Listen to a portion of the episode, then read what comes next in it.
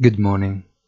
If it is true that the Wall Street recovers uh, thanks to the high tech, it is equally true that treasuries update the new highs as had already been seen in Europe in the afternoon with all the benchmarks of the old continent.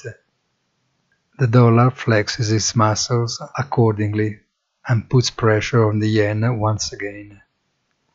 The last quarter of the year starts mixed.